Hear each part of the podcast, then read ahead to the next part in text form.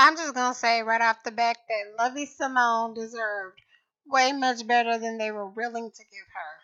Hello, students. Welcome to or welcome back to the Mutant Academy podcast, where we have open conversations about writing, PC gaming, entertainment, life, and issues regarding these things.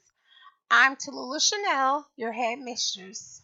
For today's episode, I wanted to discuss Zora Greenleaf, a character from the megachurch drama Greenleaf that aired on the Oprah Winfrey Network from 2016 to 2020 and is now currently streaming on Netflix.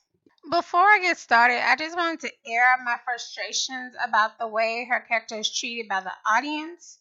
I understand that her rebellious teen antics has made her annoying to an extent, but the comments people make towards her is just very degrading, and a few of them have been borderline abusive.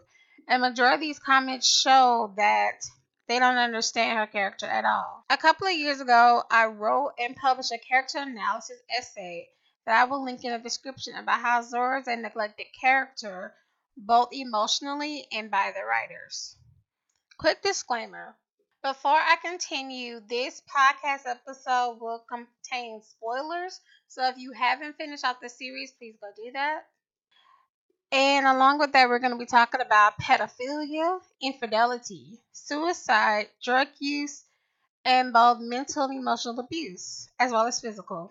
I almost forgot to mention that this episode will briefly mention the passing on of a sexually transmitted disease. If these topics make you uncomfortable, please feel free to leave. For those of you who choose to stay, let's get started. The original premise of Greenleaf involved the main character, Grace Greenleaf, returning from a 20 year absence to expose the pedophilic deeds of their Uncle Mac. The ongoing seasons changed the premise of the show, but the megachurch remained the central point of the entire series. Zora Greenleaf is the oldest child of Jacob and Kerissa Greenleaf that fulfilled the trope of rebellious preacher's daughter.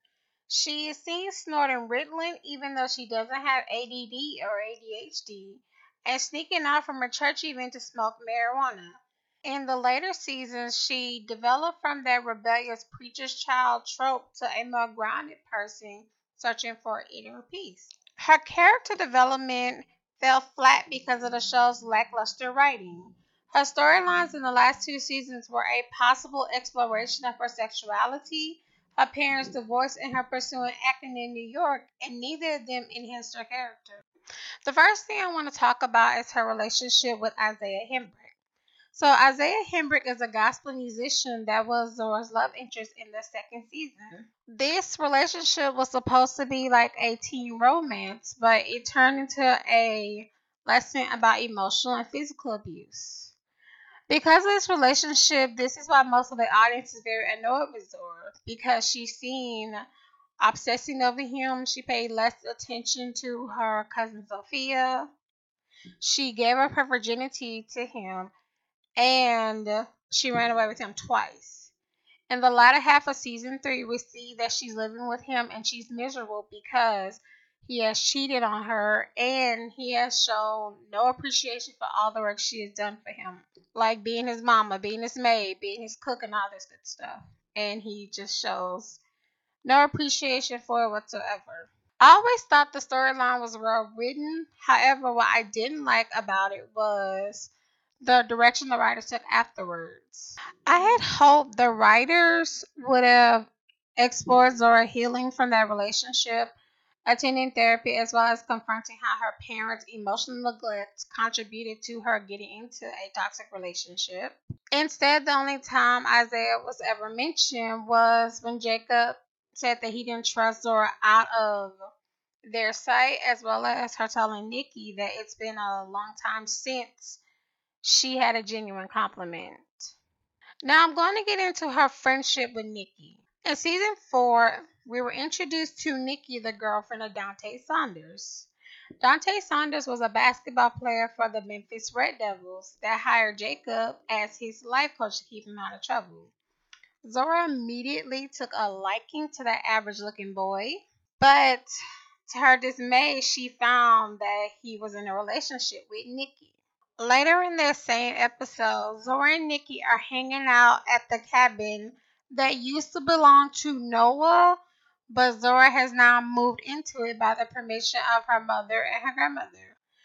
And she told Nikki about her relationship with Isaiah, and Nikki proceeded to touch her necklace and her hair, and the two locked eyes until Dante interrupted the moment.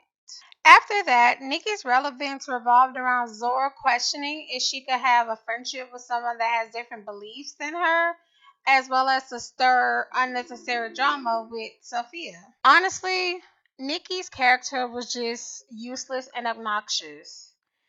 It seemed that she was supposed to come in to introduce the storyline about Zora questioning sexuality, but nothing came of it. I'm actually glad that nothing came of that storyline because Zora was not ready to be in another relationship. She still had some toxic behavior she needed to um, unlearn, and she was emotionally unequipped to be involved with someone else romantically.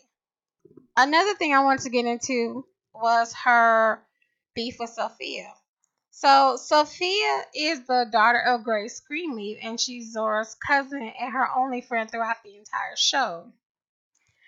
You can see that the love between these two characters, both on and off screen, because Lovie and Desiree are like really best friends. They call each other sisters. However, the writers couldn't keep them together no matter what. They had their first kind of falling out in season three when Sophia felt that Zora was too obsessed obsessed with Isaiah, as well as Sophia didn't like that she was with someone who was abusing her, and Sophia no, she de- knew she deserved better. At the time, it made sense to the plot, so the time they were arguing then didn't bother me because it was good plotting wise. However, season four, there was no sense for it. In season four, Sophia grew jealous of her of Zora's friendship with Nikki, so she hooked up with Dante out of spite. Zora wasn't happy about it and took Nikki's side, and they didn't talk until season five when Sophia needed a favor, and they just instantly became best friends again. No resolution, no apology, no conversation. Zora even kicks Nikki out of the cabin for commenting on Sophia's inability to have children.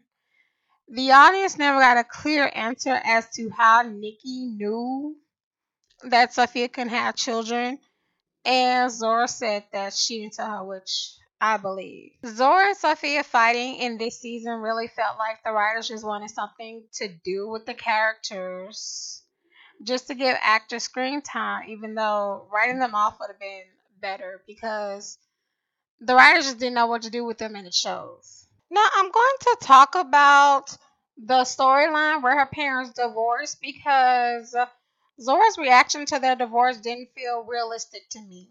And here's why. Ever since season one, there was an ongoing storyline about Zora's father, Jacob, inability to stay faithful to his wife. While that may have been a factor towards their decision to divorce, Zora's mother, Kerissa, wasn't the innocent wife that she pretended to be. She cheated on him once, which resulted in her getting chlamydia and passing it to him. Along with that, she kept playing victim to his infidelity as if she didn't have the option to leave. All of that while she's being a controlling and judgmental human being. Zora is observant and intuitive. The writers could not expect me to believe that Zora thought Kerissa was the perfect wife and not pick up on her mother's controlling attitude. And I'm only pointing this out because me and my best friend talked about it a lot, and we agree. Kerissa's controlling attitude contributed to Zora running away the first time with Isaiah, the second time with Isaiah, and eventually wanted her to move to New York in the fifth season. I I just don't like her character. She's a whole nother conversation for like another day. Another contributing fact that I think ruins Zora's character is colorism. For those of you don't know, colorism is the prejudice and discrimination against individuals with dark skin tone, typically amongst people of the same ethnic group.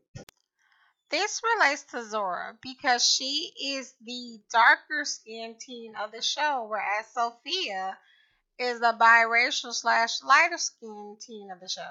So in the earlier seasons, we see that Zora's character is the rebellious one, while Sophia is like more meek and mild mannered. In the later seasons, Sophia developed a nasty attitude, while Zora was more humble yet still sassy.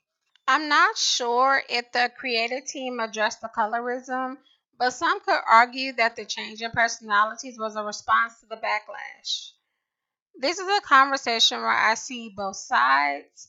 It's colorist to have the darker skinned teen be rebellious while the lighter skinned teen is more mild mannered. However, I thought Zora just fulfilled the trope of the rebellious preacher's child, while Sophia changed for the worse.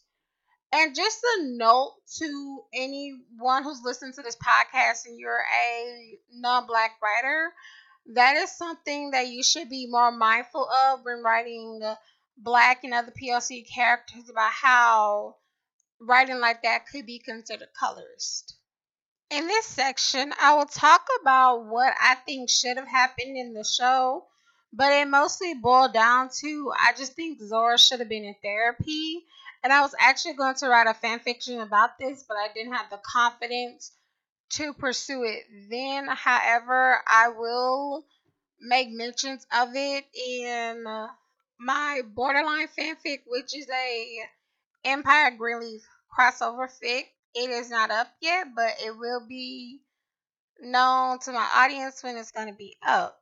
Just stay following my social medias and you'll see when it's up. But I have listed five reasons why I wanted Zora in therapy. So, reason number one Zora was obviously a broken child and searching for love in all the wrong places. That's why it was so easy for Isaiah to manipulate her into thinking they had a real love. Even Jacob noticed that she was showing similar behaviors to his sister Faith, who committed who committed suicide in the backstory and was also in, abu- in an abusive relationship. That and Zora running off with Isaiah the first time should have been enough for her parents to put her in therapy instead of locking her away from everything like she's a prisoner. Reason number two Zora's parents were very controlling, and this is the reason right here why I really wanted her in therapy. I agree. Zora shouldn't have ran off with Isaiah the first time, nor should she have stolen money from the offering. But they locked her down like she was a prisoner, like no phone, no TV, basically no communication with the outside world. And all that did was alienate her until she ran out with Isaiah the second time because at that point she was chasing freedom. And I don't blame her. Reason number three. Not only is Zora a broken person, but her parents are broken also.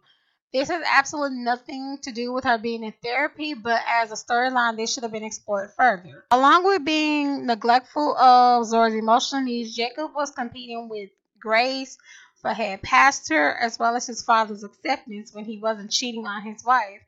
And Kerissa had unresolved mommy issues that created a need for her to control Zora. In season four, the writers did allude to Kerissa having mommy issues, but they never expounded on that. They just said that Kerissa's mother treated her like competition. I, as a fanfic writer, would love to explore that dynamic someday because I have ideas on how that dynamic was and how it did contribute to the way Kerissa treats Zora. Um, reason number four. This is more of a fan theory, but in my opinion, it makes sense. Zora accepted Isaiah's abuse because she watched her mother accept her father's infidelity. It's honestly, it's like you keep watching your own mother continuously be disrespected. You're gonna learn to accept disrespect. That's it. That's all. And reason number five, and I'm reiterating this again, she needed to unlearn abusive behaviors. Along with Zora attending therapy, I would have loved to see her parents trying to spend more quality time with her and watch their relationship grow. The actors had so much chemistry together, and I would have loved to see some of that mimic on screen as well as it is off screen. So, my conclusion to this podcast is that the writers didn't know what to do with her character, and it obviously showed with the directions they have decided to take with her. Instead of giving her actual character development, the writers threw her in random storylines that did nothing to enhance her character. Thank you all for listening to the Mutant Academy podcast. If you would like to support the Mutant Academy podcast, make sure you follow us at Anchor, Spotify, Google Podcasts, and Amazon.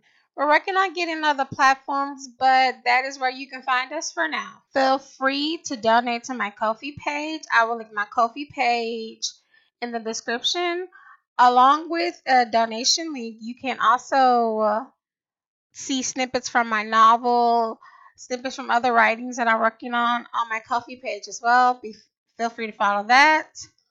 Or if you would like to support me for free, just follow me on Twitter at Tallulah Chanel, Instagram at Tallulah Chanel 94, and Tumblr at Tallulah Chanel.